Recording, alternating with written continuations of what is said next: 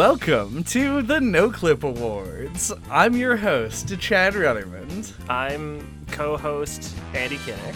And we're joined, as sometimes, by the moderator and judge of the NoClip Awards, JJ Ortiz. Hello, thank you. I am here to execute my will.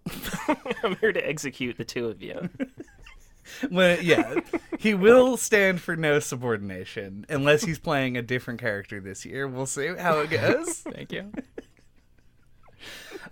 So, as always, if you have not listened to the NoClip Awards, what we're going to do is we have a selection of categories in real envelopes in which we have put games that we think are deserving of recognition for one reason or another. Andy and I will make our arguments as to why we made our choice, and then JJ will determine who is the most correct, and therefore most virtuous. Correct. Yes. And it will be silly and arbitrary. But praise will be distributed. Yes. Yes, because this is a time for giving. Mm-hmm. Yes. Eternal glory will be gained by the winner. And as this was a rule that we codified about an hour into last year's episode. Uh-huh. We're going to actually keep track of who's got points, and at the end, whoever has the most points delivers their game of the year first. Okay. That's the award. I like it. I like it. So are we going to slowly become Catholic over time? No. We've definitely bled in a little bit. Yeah, we're becoming Catholic as we speak. Yeah, it's the more of a Catholic awards thing. Now I'm going to have to put all of the jokes and jibs and jabs from the beginning at the end of the episode so that people understand that joke at all. So stick around, retention rates, and remember to like and subscribe. Well, let's get started. Let's do it. What is our first category, JJ? That crunchy Foley. Oh, yeah. I had to acquire, like every year, after the categories are decided, once per month, per year, we then bury them into the foundation of our home, only to be excised in an emergency. This is indeed a praise emergency. The first category, a classic. It is a classic. Perfect for the Switch. What is perfect for the Switch? Switch came out in 2017. Mm-hmm. It's now 2022. 5 years. We should know at this point what really is perfect for the Switch. I feel like this will be an endeavor that will take the rest of our lives, because I doubt 10 years from now we're going to get rid of this category. No, it's just going to keep going. Yeah. Wow. Wow. The cardboard. Oh, my God. We actually did make it look not shitty this year. Did you, get little, cut stampers that do the little ribs, little scissors? They're just the thank you cards that I bought, because I had envelopes, and I was like, why not write the categories on the cards? However, the streamers and glitter was us. Yeah, we did do that part. The categories. Or, actually, not the categories. The contestants. The nominees. The nominees. That's what they be. Mm. Are Ape Escape and Tiny Tina's Wonderlands. Ooh, okay. Andy. I picked Tiny Tina's Wonderlands. Tiny Tina's Wonderlands is like a spiritual sequel or in the series of Borderlands. It is a shooter that you can play co-op, and I think that's what I lean towards for making it good for the Switch. Is, gyro aiming always makes console shooters better, which the Switch has, and I think the co-op nature of it is something that it'd be fun to do, in the same room, where you can have in handheld mode, and you can, have that true couch co-op experience. I think it would benefit in those ways, and that is why I chose it. So then you were one of the four people who purchased 1-2 Switch, I imagine. I've played it. I actually don't own it, though. Oh, tragic. Unfortunately. Mm-hmm. One day we'll be able to find a single copy of that game. Chad, why is Ape Escape better? My reasoning is twofold, I would say. The first one is that when we played the game, we did it for April. a joke bad month theme that we did. Good.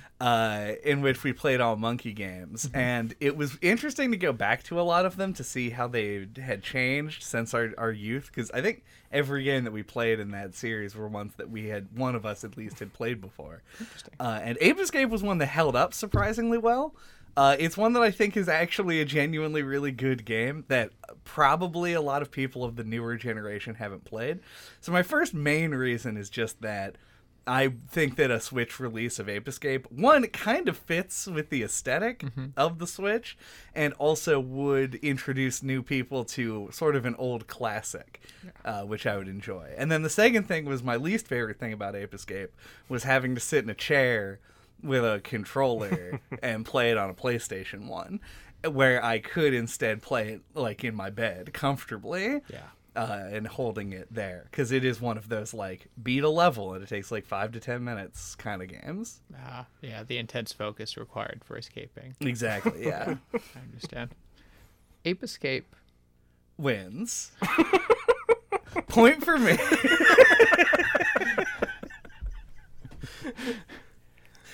Ape Escape is a game that does not advertise well. I feel like it's not really a great hook to Ape Escape. At least in the modern day, it feels like something that nowadays would be more fitting as something you would advertise on a box for children. They'll play in the box and have some kind of like enjoyable box-based activity. Uh-huh. My only affiliation with Ape Escape personally is the references in Metal Gear Solid 3. Yeah. And that particular sub-minigame. Would you say that is representative of Ape Escape? I wouldn't say it is very representative. Are there guns? Do you also sedate the apes when they escape in the mainline series? You have a slingshot. Okay. Which is gun adjacent. Okay. All right. And a beam sword. Oh, you have a beam sword? Mm-hmm. Yeah. That's... Wow. Come to think of it, I have not had a whole lot of beam sword experiences on the Switch, comparatively. You would be able to experience Ape Escape if it came out on the Switch. I would be able to, and I am tempted by ape-based, low-poly garbage. Is there a beam sword in Tiny Tina's Wonderland as well?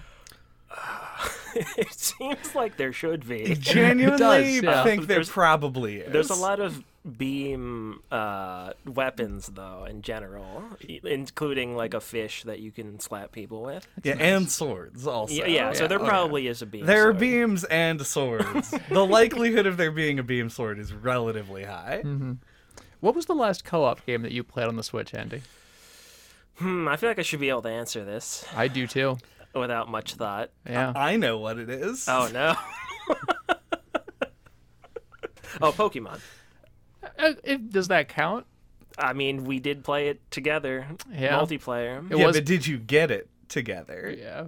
WarioWare. Because we played WarioWare. Yeah, that's true. Nice. Okay, yeah. Good. I feel like I'm not sold of the premise of the Switch being the co-op console. I have definitely brought Switches to the homes of my friends, mm-hmm. but very rarely am I satisfied by the Switch screen experience and setting it up on its little disgusting tea stand mm-hmm. and kind of hunkering over there, shoulders tall, back low, mm-hmm. to get a good look at all the people I'm splatting in my splatooning endeavors. Uh-huh. So, and I think on that merit alone, I am unconvinced by your immediate pleas, and I'm gonna give the point to Chad and Ape Escape. Because I want more Ape Escape in my life, and while I am absolutely tempted by a D&D style wonderful adventure, I think I'm good on Borderlands. I think I'm fine. All right. The next challenge: which game is least likely to be compared to Dark Souls? Which category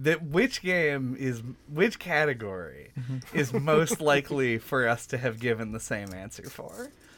I think potentially this one. There's a couple that I think we might put the same. All right. It is not today. Oh my god. The competition persists, and the secret bonus round will remain hidden for the coming days. Your nominees: New Pokemon Snap and Audio Surf. Okay, all right. It was a good choice that you made, but you've fallen into my trap. Actually, we'll do the. The traps activate. I'll get to it later. Don't worry about it. Okay. But I chose Audio Surf this time around, and I think it's because what even could be compared to Dark Souls and Audio Surf? A game with very little music, a game that is literally generated by music, a game where you drive a spaceship, a game where you walk on foot. It's they're dissimilar in all ways. I know this category well, Chad. This is absolutely not a defensive round, but an aggressive round. The validity of the claim will not be based on how well you can make the negative argument that Audio Surf is not like Dark Souls, but rather how many stabs that Andy can inflict upon your vulnerable Audio Surf core. That's all right. Fair enough. Andy? So I went with New Pokemon Snap because obviously it is very hard to compare to Dark Souls. It is very easy. It is very cute. It is very colorful. It's very laid back. It seems like they went with the New Pokemon Snap for a very chill, relaxed vibe that is very much the opposite of like the playing conditions and headspace you're in when you play Dark Souls. It is not a vacation, Dark Souls. That's true. It is only a place for tribulations and trials. And trials, and victories. Yeah. Much like what we find ourselves within this day. I like that you drew a little illustration on your card there. Oh, thanks. Reminds me much of Disney's Hercules and the small swirls that were present. I know what you mean, yeah. Thank you, Andy. But do you know why Audio Surf is like Dark Souls? Okay, so these were actually the two I had it narrowed down to. Same. And so whenever we do this, or whenever it comes down to this, I like to try and make arguments for and against both of them in my own head. And for Audio Surf, the things I came up with are that it can be very difficult, and it can also rely on you having to like learn patterns and like how to react to like and adapt to certain play styles, because it's got different, like you could even refer to them as like similar to builds, I guess, with the different cars that you can use that have different abilities. And it's also a game that's probably most likely for you to have to download something from the internet to actually play it on your computer, much like the original Dark Souls. Truly an excellent series of comparisons, Andy. Okay. And I mean, like Pokemon Snap was made in Japan was the only thing I could come up with. New Pokemon Snap is exactly like Dark Souls, and here's why. New Pokemon Snap was made in Japan. In addition, the game has secret pathways that once trekked down open up entirely new levels and areas to explore. The game has a plot that is not well explained. Dark Souls intentionally so. Pokemon Snap because it just didn't know what to do, I think. Yes. But it has mysterious artifacts in the form of ruins that you discover. You take a trek into a crystal cave. Ooh. I'm not making that one up. I'm kind of it's more of like a rocky cave. No, there's a cave with the Elegiums in it. Okay. And they have crystals that you throw, and the crystal blooms, and you throw orbs at them. It very much, I was reminiscing about Dark Souls much while I was playing Pokemon Snap. That is, you can't bring this in as a basis for comparison. We all know that we're always thinking about Dark Souls. I would like to counter-argue that the plot is not ambiguous. It's just very backburner. It's very easy to understand, actually. Then explain it to me in a way that you definitely could not explain the plot of Dark Souls. There are mysterious Lumen Pokemon on this whatever archipelago that the game takes place on, and you have to investigate them and find out why this phenomena is occurring. Turns out it was a legendary Pokemon. Oh, shocking. I'll give him that his explanation of the plot was correct. Thank you for your humility, Chad. This was indeed one of the most exhilarating linguistic bouts that I have seen in all my years at the NoClip Awards. Mm. Your parries and riptoses. Is that how you use the riptoses? Riptoses. Those various riptoses. Matthew riptoses. Yeah. We're excellently done. But I am going to give it to Andy. No! He's going to gargle the microphone there. Hell yeah, 1-1. 1-1. There are many things. Yeah, I just kind of toss those aside. Keep the envelope because that's how we're going to count points. I like that. You said keep the envelope and then you immediately threw the envelope. I know where it is. Don't worry. Okay, all right. They're together, all the pieces. I should have more faith in you, Andy. The next category. Smashiest balls. Some might say the best category. Yeah, it is, potentially. It's basically the signature category of the NoClip Awards. Mm-hmm. I will give it the respect that it is due. Gently remove the cards from the paper. Oh, the bonus round is triggered. We have 2 votes for a single nominee.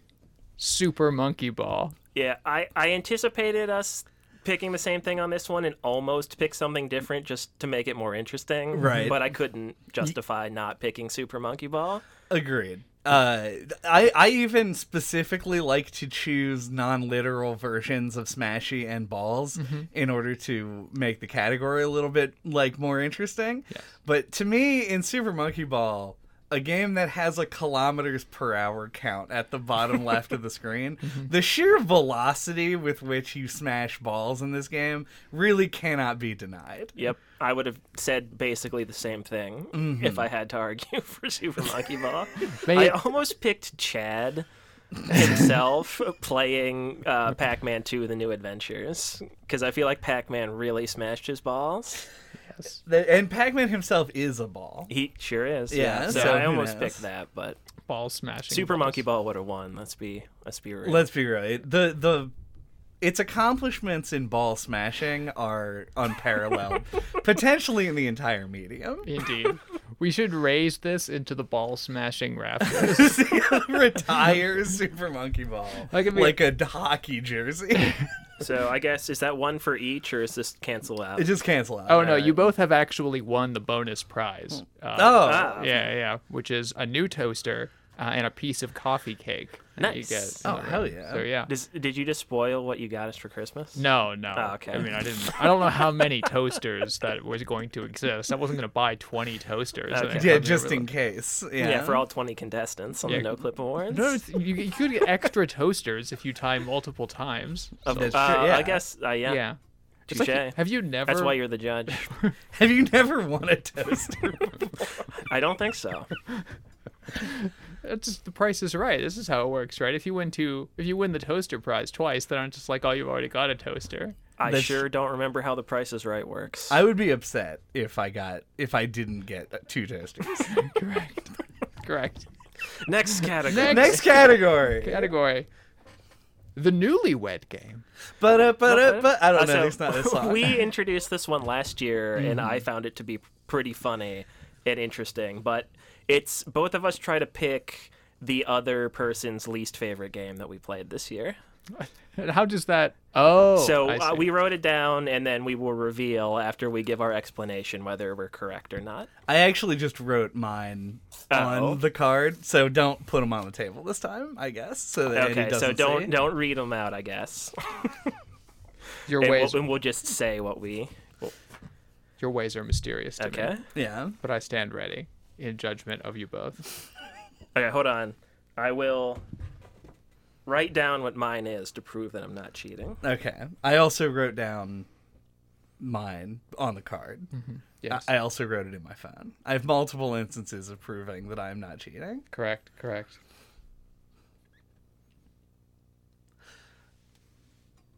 Yes, understood. Okay. Yes. JJ now knows what mine is. I know all. Mm-hmm. All right. You can determine who you want to go first on this one. Definitely, Andy. Okay, so this was really hard for me this year. Yeah, it was even hard for me to pick which one it was. But as I alluded to in my hypothetical for last round, I picked Pac-Man 2 The New Adventures. I narrowed it down to like 3 or 4 games I thought it could be, and then narrowed it down further to like 2 games I thought it probably was, but was pretty unsure. So I went with Pac-Man 2 The New Adventures because it seems like a game designed to frustrate people, and I can't think of something that Chad would dislike more than that. So, were the games that you narrowed it down to Pac-Man 2 The New Adventures, Diddy Kong Racing, Dragon's Lair, and Prince of Persia? I didn't pick Prince of Persia. I know you didn't like it, but I figured it had enough stuff going on that it wasn't in the running. Okay, that was... that. When I said there were 3 that were definite, you picked all of them, yeah. And then when you said there was a 4th, I was like, maybe Prince of Persia. Yeah, I don't remember what it was, but it doesn't matter. So Pac-Man 2 The New Adventures is my pick. All right. Wonderful. The insight you share into each other's lives and hearts. Okay. My choice... you say that, right? You say the insight that you have into each other's hearts, and I'm about to give this explanation. All right. I chose Space Station Silicon Valley, and I chose it because on the episode for Space Station Silicon Valley, which we recorded 3 weeks ago, Andy said, "This is my least favorite game that we've played for the podcast." This is a real softball this year. It really was. It's okay. Sometimes you have to guarantee the floor. You've got to make sure that they're listening at all to any extent. That's true. He may have forgotten that I said that. It is possible, yeah. And I am happy as judge to confirm that the state of the NoClip podcast is strong. Yep. Nice. Victories all around. Newlywed. Woo!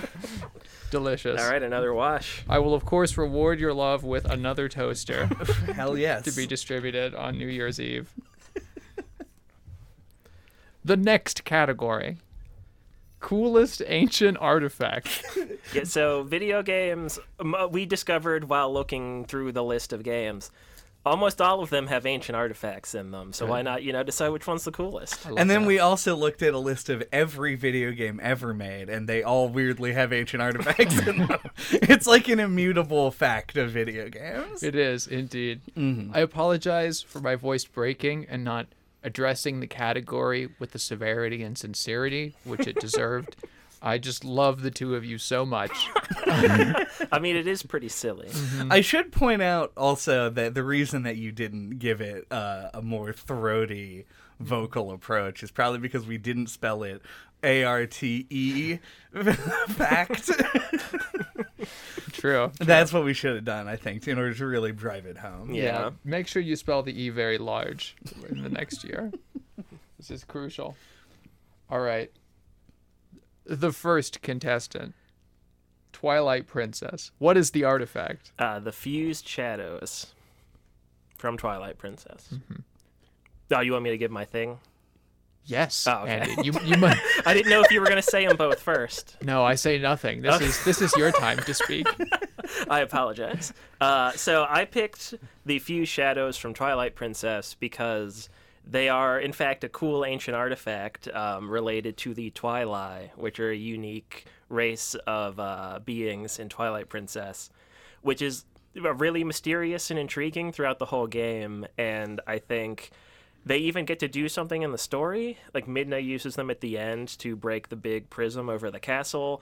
So they do get to, in the middle of the game, I think it's like Lanayru or whatever, the lake spirit gives you, like, the little creepy backstory. So it gets to, like, something for your imagination to chew on that gets to be mysterious, but then also gives you some satisfaction of it being relevant to the plot. Indeed. So I figured, what beats that? I remember many an early YouTube FMV involving the pupilless Link and his various adventures. Yes. Oh, yeah. Who could forget? Yeah. And this artifact was a core component. Yes. In all of that ancient history. Chad has selected the Godslayer's Greatsword and drawn the Godslayer's Greatsword on the card in a way that I find very... honestly, crucially helpful to distinguish the many great swords used to slay gods. I picked it because it's a real cool sword. Mm-hmm. No. I like that you drew DNA coming out at the end of it. Well, it's got like a curvy I know, design. I know. So the Godslayer's Greatsword, as I'm sure you're all aware of at least a little bit, is from the video game Elden Ring. Uh-huh. And I really like the Godslayer's Greatsword basically for two reasons. Functionality in game. It's a very cool big sword, mm-hmm. and I'm a big sword connoisseur, a connoisseur, if you will. And I loved using it. I used it on two different characters. I spec'd into it at one point just because I missed using it because it was so fun. And then the other reason is because it actually has like a cool lore implication because it's like holds the power of the black flames that a bunch of enemies use, which are obviously sick in anime. So I just love the big sword. I like it a lot. This is an incredible DeviantArt flashback of the category competition. Oh, man. I do want to shout out also that after we make our decision, I do have two runners-up I want to mention. So, moving on. Please, I am not just evaluating the validity of your statements, but also the purity of your mortal hearts. So, whatever else that you can offer in defense of your love of great swords and validating your status as a great sword connoisseur. Well, great. I guess these sort of validate that because one of them is a sword, and it is the Dagger of Aelf from Realms of the Haunting. Oh yeah, which is a dagger that just shoots a lightning bolt out of it for no reason and is a gun. It's just very funny and stupid and has a big plot focus for no good reason at all. And then my second runner-up is Car from Kirby. They are referred to as artifacts, aren't they? It's an ancient artifact from a long forgotten world. But it is also just like a car, a sedan. It's very funny to me. Excellent. Andy? Yes. I think your pick was basic and uninspired, and I hope you... I don't get to make a counter-argument to that. No, I am ending this here. Before you embarrass yourself further. Because I strongly disagree. But the sword held at the nape of your neck. What are your last words? I would say that I think the Fused Shadows from Twilight Princess, in my mind, feel like a cooler ancient artifact because they aren't something the player gets to use. They get to stay like more of like a mystic, like legendary, almost like not eldritch, but like something from like a higher power. Whereas like in Elden Ring, like it's a sword that you can kind of use. And Chad even led off with describing it mechanically as an item you use in the game.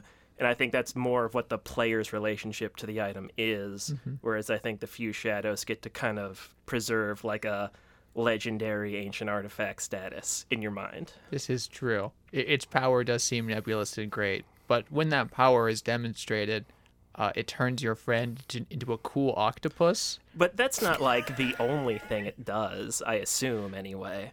Do you have any... I imagine that its power manifests in different ways. Perhaps. In mysterious ways, much like God the Lord above. We gotta keep that theme going. Amen. God bless you. Father, Son, Holy Spirit, etc., etc. How interesting. You have just hamstrung your own Achilles heel here, Chad. I was on the verge of assuring your victory, and now you've reminded us that this is supposed to be a deeply Catholic institution. And the Godslayers. I mean, but whose hands would you rather a God-slaying weapon be in? The Catholics? The devout, or who knows? No. Just out in the fucking... I mean, that's accurate, but like... Catholics have demonstrated time and time again that they cannot be trusted with authority. Or swords, just at all. All right, we're going to back down on the Catholic bit, mostly so that I can win the category. I accept your resignation. As a Catholic. Uh-huh. The suspense is killing me. Yeah. And now it is literally killing you as the sword falls. Oh, no. But genuinely, it A tear is now streaking down my face where one didn't exist before. Mm-hmm. Before, I was grimly determined in my award of the Godslayer's Greatsword to Chad. But now it will haunt me at a later date. I will think back to this moment and wonder if I made the right decision. I can just tell you right now that you didn't. You're dead, Andy. Think about the cool sword, though.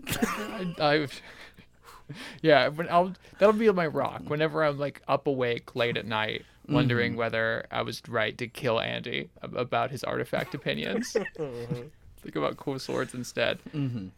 It's where the power of the Gloam-eyed Queen resides. What a great name. Do you care about Gloam-eyed Queens, Andy? Explain to me what that is. Man, nobody knows that shit. No, yeah, it's not. It might be Melina. Who knows? It's fucking ancient. It might be Solaire. It might be Estus soup. I think it's more satisfying. We have a little bit more to go on than that, but whatever. Andy, you need to learn to take a leap of faith, which is our next category. True. Nice. Thank you. Go on. Glad you... So this category is the opposite of, I think, a category we had last year. This is best platforming in a non-platformer. Ooh. You guys are getting artsy with these names. We try. I like your art. I like your skill. Ooh, interesting. Interesting. I like both of these. The nominees are Elden Ring and Night in the Woods. Let's lead off with Night in the Woods. I want to hear more about this. Okay, I chose Night in the Woods because, as Andy definitely knows, so it's an interesting slip-up that he's made. All Dark Souls games are platformers. We've had this conversation before. Night in the Woods, I chose because I think that it is the game that is... least like a platformer, but still contains like multiple platform related mechanics, and they are very satisfying to use. One of the issues that I had with the game was that there's a bit too much trekking back and forth from like one side of the town to the other just to get to like what you were actually doing that day. But the fact that you could like jump and do a triple jump like in Mario and bounce on the on like power lines and stuff really helped ease that and make the actual traversal and movement a lot more interesting and fun, even if the game only uses it for actual like progress very scarce few times. I still think the platforming is like fun to do in an interesting way. And the game definitely does not count as a platformer, as it is like an adventure game.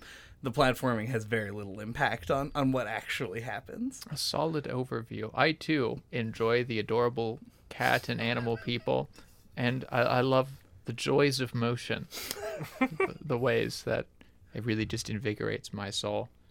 But Elden Ring, you enjoyed this platforming, Andy. This is something we've talked about on the podcast before, but like... there is, I think, a kind of satisfaction to the janky platforming in Souls games. They add to that feeling of, like, being able to get to a place it feels like you shouldn't be able to, which is part of the appeal, I think, of the Souls games. Like, there's a part in Elden Ring, I think it's one of those towers where you get the runes in Caelid, where you get to it by, like, riding your horse out onto, like, a tree root that's sticking out the edge of, like, a cliff, and then you jump from it onto the tower and climb all these precarious rafters, and it just feels like you're not at all doing what you're supposed to do. But, in fact, it does lead inside the tower, and I think that platforming does add a lot because it is, like, a little out of the way and always feels like exciting, where you're like, oh, am I gonna be able to get to that place? And I think that is a really interesting, valuable asset to the games. This insight does sway me, Chad. Night in the Woods has the capacity to be a platformer, but does not present the challenges that I think define what platformers are. Whereas Elden Ring has no interest in attempting to be a functional platformer, and yet uses that to a skillful platforming end. Yeah, so I think Honestly, like, I think if the category was something more akin to, like, best platforming segment in a non-platformer, I think that Elden Ring is probably the choice because of specifically that tower in Caelid. There's a trek up it and then back down. And to somebody like me who finds the platforming in games like Elden Ring to actually be a draw, like something that I enjoy doing in them, I think that that is a highlight of it. But I think that overall, Elden Ring really squanders its platforming in a lot of ways because it is such a big open world and they give you a horse that can double jump. But the actual paths I found to be very rote. There are a few places where you can sort of jump around and get a little bit of an advantage for it.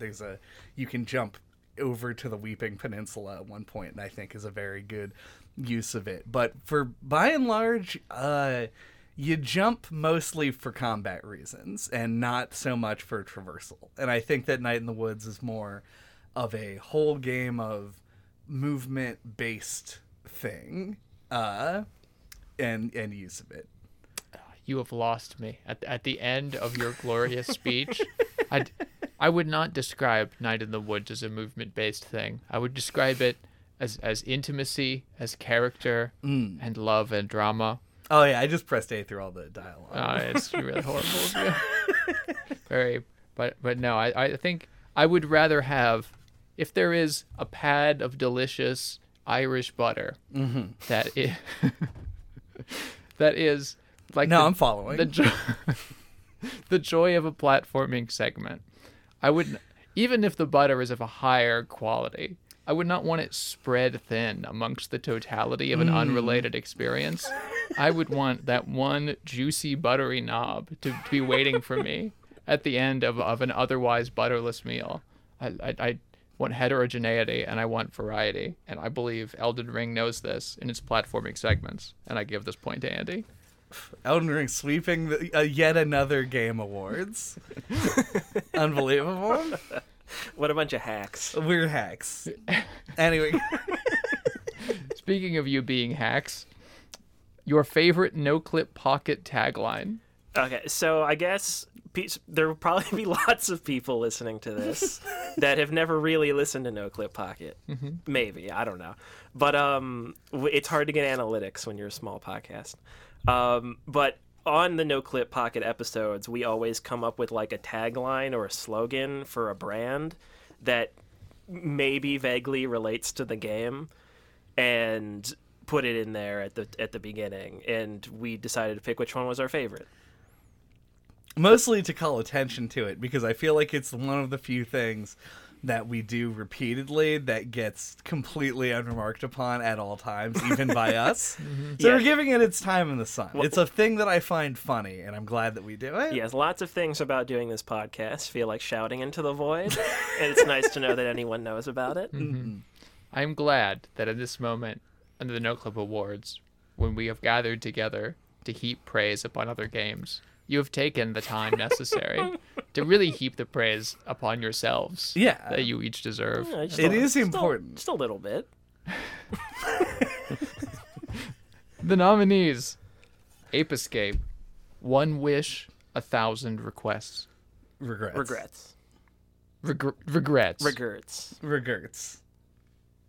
And games by David Szymanski. Who's Szymanski? Speak of this Szymanski. Who's Szymanski? he is he the guy who did all those murals? No, in fact, he is an indie game developer that made Iron Lung recently and a few other indie games. What's the one that I liked? The something Music Machine. The Music Machine is also pretty good. But the slogan for that one was Forged by the Sea, which is the slogan for the Marines, which I think the juxtaposition between like the most indie of indie games and the U.S. Marines is pretty funny. I'll save it for after.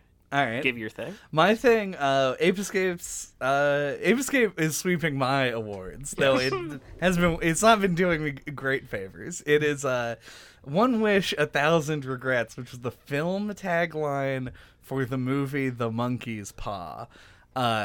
Which is, I like it because it is so tangentially related that it is unrecognizably the tagline for anything monkey related, but is also just the most melodramatic thing that I got to say in an exaggerated tone this year.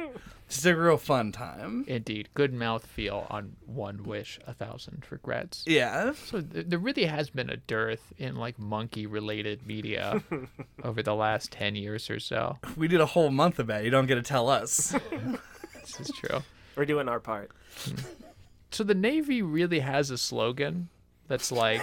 Yes.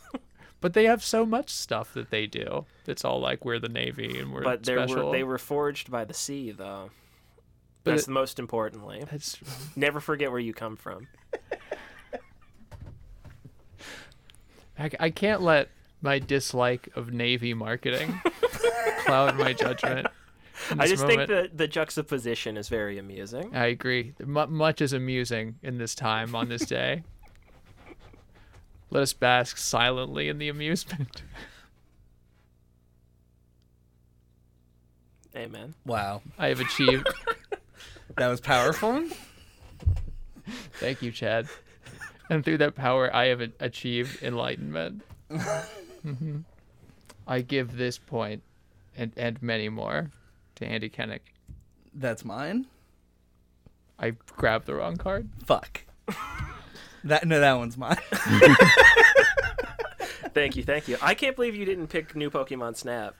I thought you were gonna go with Snap into a Slim Jim for sure. Well, I'm wanting to not draw too much attention to that one in case we do end up doing Earthworm Jim. Okay. The machinations. In right. Podcast development. What's it say on that there envelope, JJ? Bunta Eve Classic. Now, you can definitely tell us what this category means at all. So the Bunta Eve Classic is the name of the pod race in Star Wars Episode 1. The Phantom Menace. The pieces began to fall into place. So this is the category... Which is, what was the most reflex-intensive game we played this year? Oh, yeah. What game requires you to have Jedi reflexes? Nice. Play it. Nice. Mm-hmm. Excellent. Unfortunately, we did not play Star Wars Episode 1 Pod Racer this year. You did not? It would have been a shoe-in. That would be a great pocket game, I think. I agree. Someday. Everyone just wait in anticipation. Bonus round. You both earn... Yet another. What am I getting? It was a toaster. It was a toaster. Hell yeah. Yes. Three toasters distributed amongst the population as you both have selected Dragon's Lair. Yep. As your most reflex-intensive game. And I think we could even go further here because I'm pretty sure both of us intend to mean Dragon's Lair 1, the original Dragon's Lair, which is the hardest in terms of its, like... input timings. Indeed. I know this well, as I have played a Dragon's Lair cabinet. Oh, nice. 6 months ago. Oh, wow. Indeed. We were just talking about how cool it would be to see one in real life. Well, I know where you can go to find this cool thing. And I thought the game was broken because I thought that my button presses weren't doing anything. Would you say that you need Jedi reflexes to play it? I would indeed. Once it was clarified to me by one of the employees at the establishment who had clarified long practiced. Like a pat of Irish butter. Yes, like a clarified pat of Irish butter. When they proceeded to just win by just doing the same thing that I was doing, but slightly better. Mm-hmm. Slightly faster. That is when I went back to playing the weird Japanese piano game. Yeah, it's so transparently designed to drain quarters from children. Yeah. The timing is so tight. It is a delicious thing. And It is a delicious thing. We're still thinking about delicious clarified butter over here. This is what I hope to bring in the coming days. Before, I would arrive and I would bring with me tension and strife and violence. I wish to be a balming salve in your relationship from this moment forward. We appreciate that. Yeah, this is a vast difference than the proctor of old. What's the category, JJ? The category is Going Steady. The Going Steady award is the game that requires the biggest commitment from the player. And you wish to reward this. Yeah, just call attention to it, you know. This large, big ask that games make. You wish games to ask more of us? The NoClip Awards are not always a positive thing. We've had many a negative category Razzie styled awards. I see. I understand. This is a more up in the air one. Yeah. Apologies, I have been just deeply emotionally affected by the names in front of me. The nominees are Disco Elysium and Xenoblade Chronicles 2 with a small butt that has been drawn beside the two. Chad, can you speak to this butt? I can speak to the butt, yeah. So I picked Xenoblade Chronicles 2 basically for two big, cheeky reasons. Yes. One, because the game is the longest game I've ever played in my whole life. I don't know if it's actually true, but I spent like 120 hours on a single playthrough where I didn't do everything.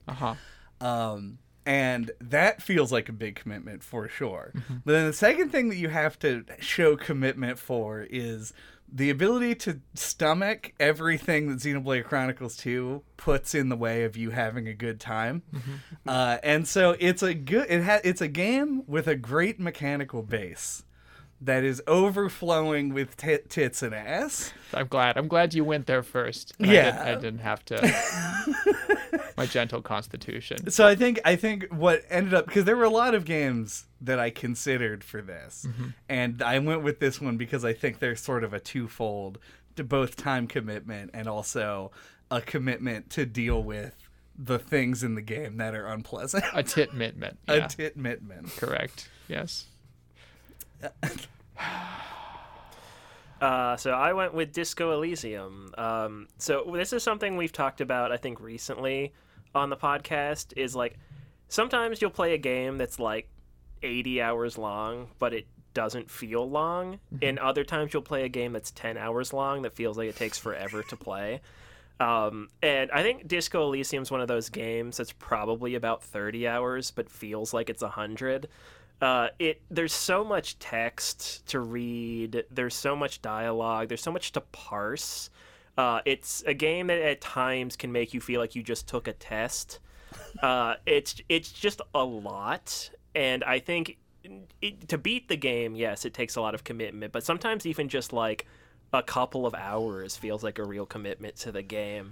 It's very good, but it is just so dense. And it does require a lot. It's the kind of game that, like, while you're playing it, there will be a day where you're like, no, I'm just going to skip today. I'm pretty tired.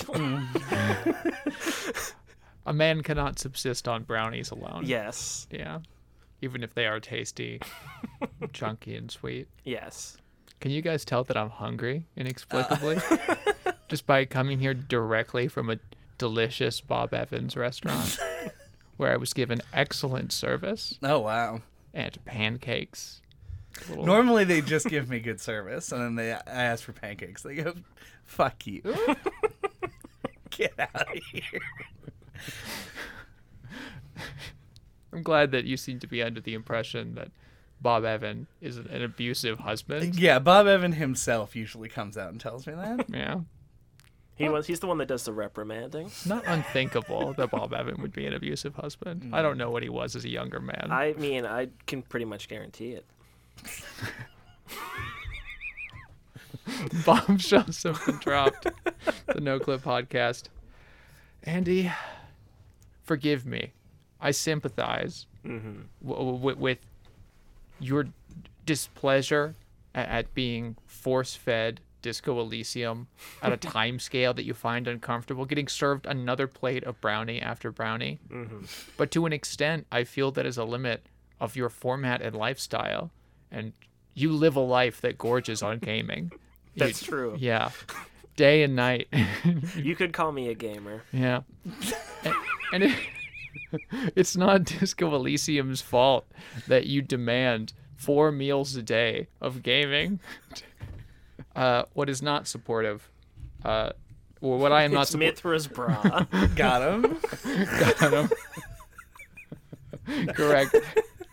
Which is why this particular category will go to Xenoblade Chronicles 2. That's fair. A game that absolutely does not reward.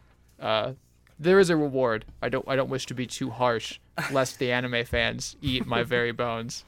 But we all know of which we speak. Yes. Indeed. Titties.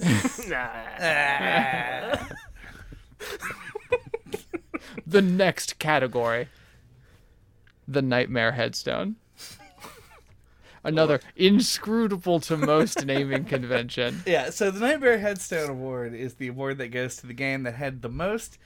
This is, as I was mentioning before, one of those Razzie-style awards. Mm-hmm. The most tedious thing in it. Indeed. The most tedious thing amongst all games of which you experienced. The nominees are... Prince of Persia. But with a bet written and then crossed out. It's a bell. The joke is the Fresh Prince of Bel-Air. I tried to put a joke. That one I just didn't have a good one for, and I wasn't about to draw the Prince of Persia because my skills aren't anywhere near that good. I appreciate your humility, Chad.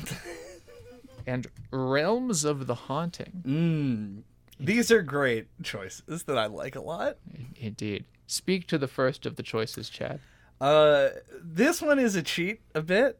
I'm choosing Prince of Persia. The particular run to the Nightmare Headstone is every single time that there is combat in the game, which is a lot. So about a third of this game was immense tedium that I thought was horseshit trash that sucked and was unfun. I do hate sucking on horse trash. Yeah, it's super bad. And that's pretty much it. Like, if you imagine the Prince of Persia and you think about how you run on walls and jump to stuff. Yes. You're wrong. That's only, like, less than half the game.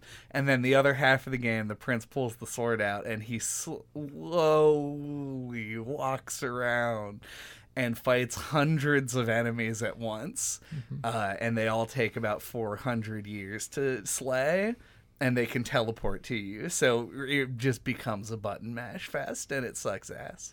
I hear your voice, and behind it, I envision a vast well of hatred that you are shoving through a keyhole of opportunity that is the Nightmare Headstone Award. If you listen to that episode, it's like anything will come up, and I'll be like, let me tell you about why the combat sucks.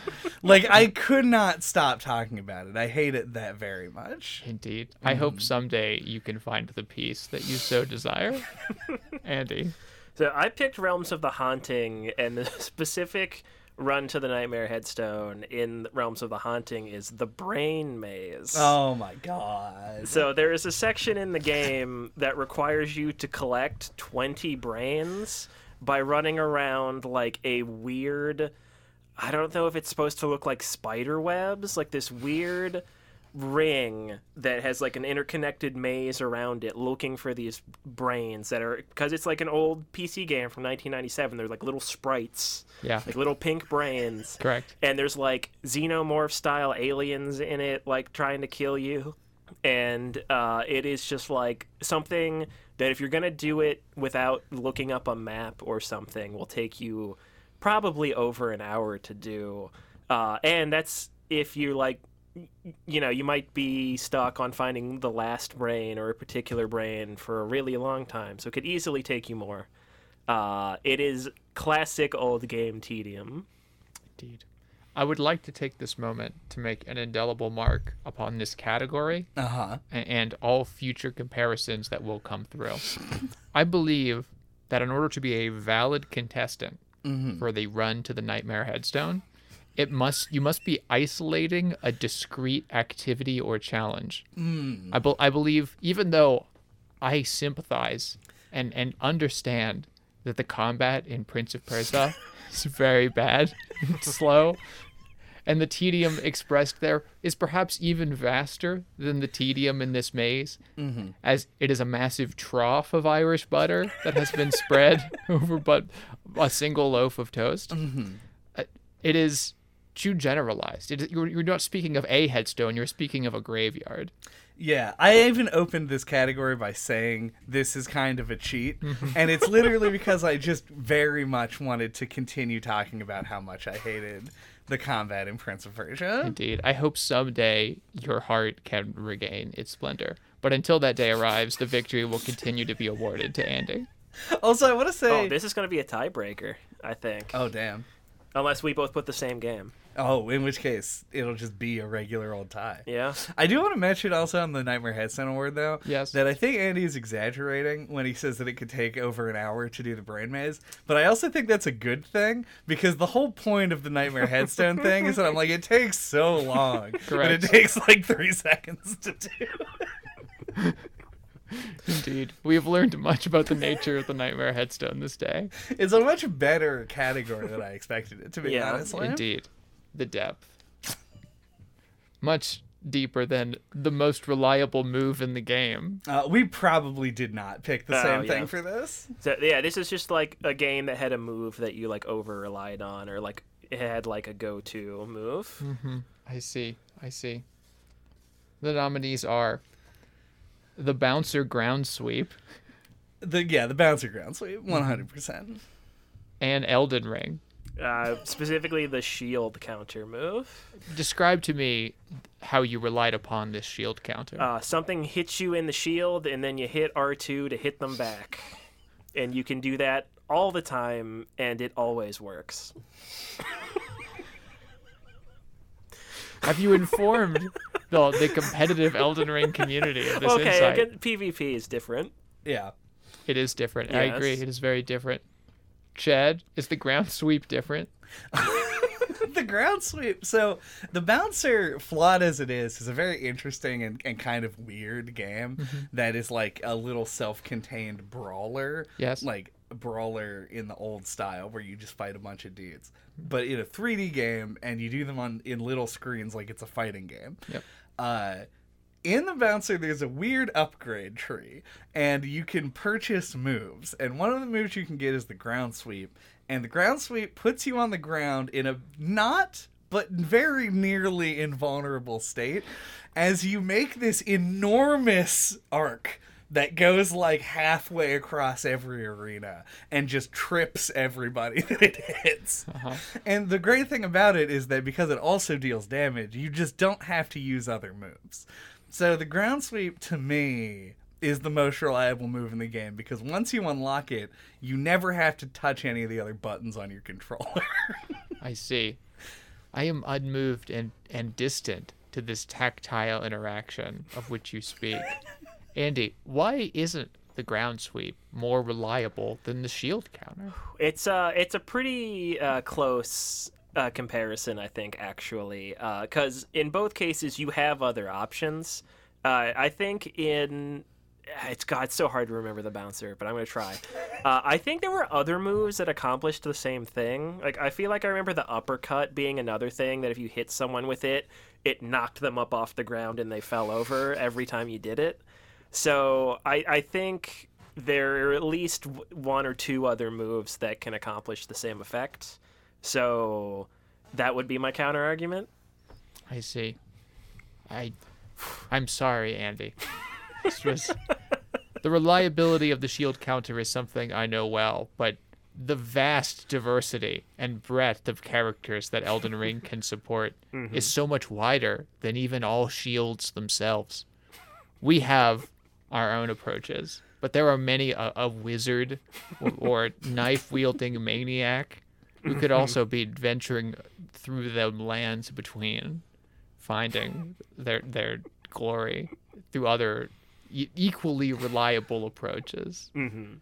The Scarlet Rot, one of the most reliable of approaches, I am told. Can't block the Scarlet Rot. That's true. Cannot. Nothing can be done from it. You probably also couldn't ground sweep Scarlet Rot though, so I'm not sure if that counts. Bleed, procking. There is much to be relied on within them lands, but Chad, it seems this game that is mysterious to me, this Bouncer. And God help you, may it remain mysterious. Indeed. May God help me keep it mysterious. It sounds terrible. And Andy corroborates your story. The point is yours. I will take it. Shall we count?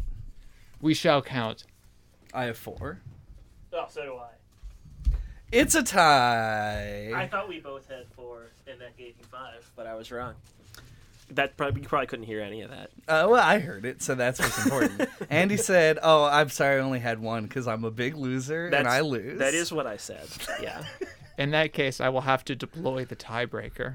Oh, God. Your horror is warranted.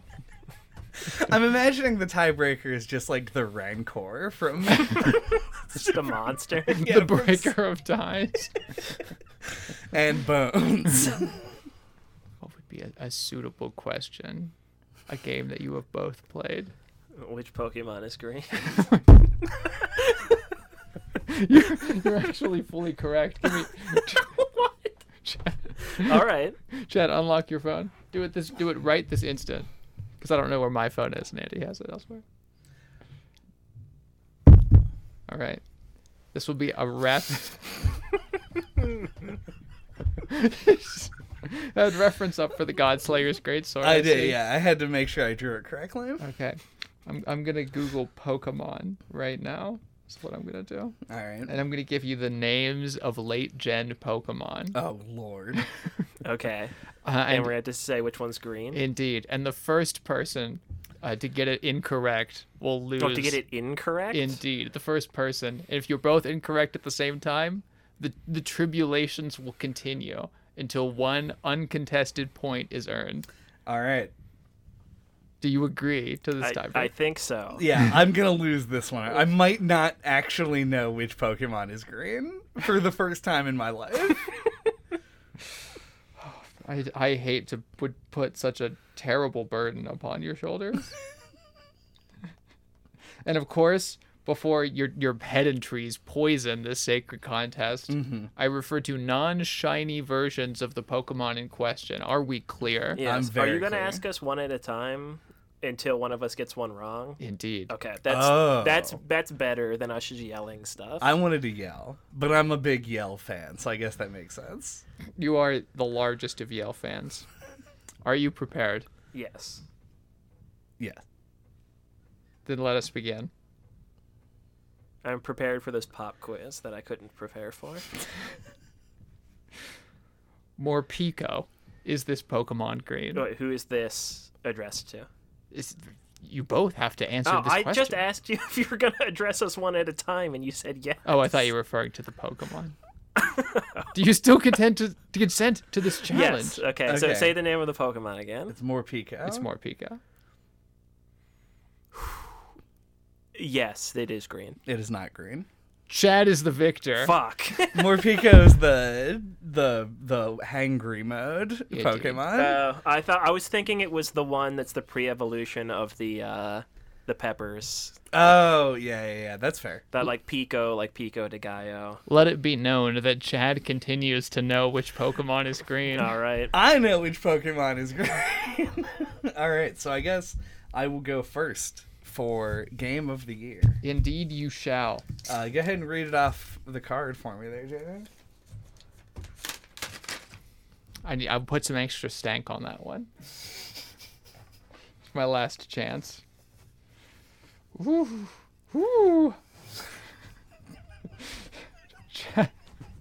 Chad's submission for Game of the Year is... Money's 3 World. It's Money's 3 World from last year's. I didn't want to put down what mine was on the card because I wanted to do a bit. Here I am doing a bit. Excellent bidding, Chad. Thank you. Money's 3 World. Fucking Money's 3 World. So I was thinking about Game of the Year, right? This is probably one of the first categories that I came to a conclusive answer on, and everyone's not going to like me for it. Because I played games this year for hundreds of hours. Yes. I played Elden Ring 4 times. I played like 150 hours of Xenoblade 3. And I think both of those games are extremely good and extremely great. And my Game of the Year I'm giving to Iron Lung. Wow. Am I choosing this game to be different? Yes. I'm not going to deny that. The game is not more well-made than other games that I've played this year, but I think what it emphasizes is something that I really enjoyed and something that I want to see more of, and that is novelty. It's a game that is very good in a genre that I really like, and it's something that I didn't experience in any other way at all this year, which is just something that is mechanically totally different from other things that I've played. It's a game in the horror genre that I found actually scary. I really loved this title, even if it's not my game of the year by sheer numbers, by metrics, by all the things. It's my game of the year in the heart. And I think that's where it matters, because that's where the blood is. Indeed. My humors are also stirred by the love that you have for this Iron Lung. An excellent, excellent selection for Game of the Year. Andy, you have selected Inscryption. I did. Another excellent selection. Yeah, so I actually basically have the same spiel as Chad. Nice. I could have picked Elden Ring. I could have picked Xenoblade 3, but those are both games I would have played if we didn't do the podcast, so it feels against the spirit of the question or the category to pick those. I wanted to pick something I know I definitely wouldn't have played like that unless we had the podcast. So I went with Inscryption because it really stood out to me. When we do these the NoClip Award episodes, I always try to reflect on all the games we did and see emerging trends and things that we continue to talk about. And I have started making fun of indie games for doing the whole meta thing, because it is such a common thing anymore. But I do really like it, and I think Inscryption does it really well. It's one of the first one in a while, I think, that's gone for an indie meta layer that worked for me. It's really memorable. I don't typically like trading card games that much, and I thought Inscryption was really cool and fun. I think the presentation and the concept and all of the extra layers that can elevate a game are all executed really well in Inscryption, and it made it stand out, I think, among everything else this year for me. Indeed. I am glad to have brought you this gift, and I am happy to take part in the joy of your mutual victory. Your gaming wins. Hell yeah. It's cataloged here. Fuck yeah. Inscryption probably second choice for me. It was something I thought about, but I had a few issues with Inscryption. Not big ones, but more than I had with a game that only took half an hour. Don't wear out your welcome with the NoClip podcast. Yeah, or with me specifically, potentially. I don't know. Indeed. And on that note, we invite you, dear listener, to get out of our house. Get the fuck out. Stop. Chad has other things to do. This is true. And so do you, dear listener. Because what I want you to do, as listeners of the NoClip podcast, fans, one might even say, is to get your ass down into the comment section or over onto our Discord and give us a few suggestions for a little thing we've got coming up called Fan Brewery, which is where we play games that you suggest, and we can't play those games unless you suggest them. And I'm not coming back until I get at least several suggestions, so my death is on your hands. Chad's will be done. And until that time, you can get a hold of us. All of our contact information is on our website at noclippodcast.com or on splattershot.pro. Woo! There you can find links to our email address, our Twitter account, our YouTube channel, where you can find all of our old episodes, including the last 3 years of something like that, the NoClip Awards. So you can see where these new games rank within the pantheon of award games. Smash that like button? Yeah, I think they should smash the like button. Yeah. Subscribe. We're almost at 100 subscribers on YouTube. Almost there. And we're taking a month off just right there at the almost 100 mark. Yes. Be sure to tell us how wrong we were about everything in the comments section. Hell yeah. Good night. This concludes our podcast day. Indeed. Hello, my grim and graceful fellows. Goodbye, my grim and graceful fellows. Ugh. Ugh. Ugh. Ugh. Ugh. My bones.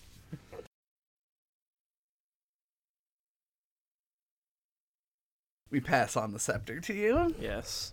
It is in your hands now. Thusly. So, amen. Amen.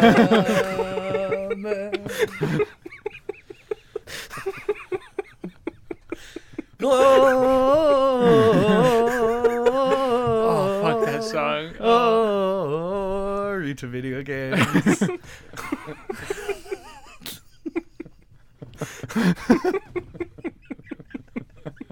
NoClip is triumphant.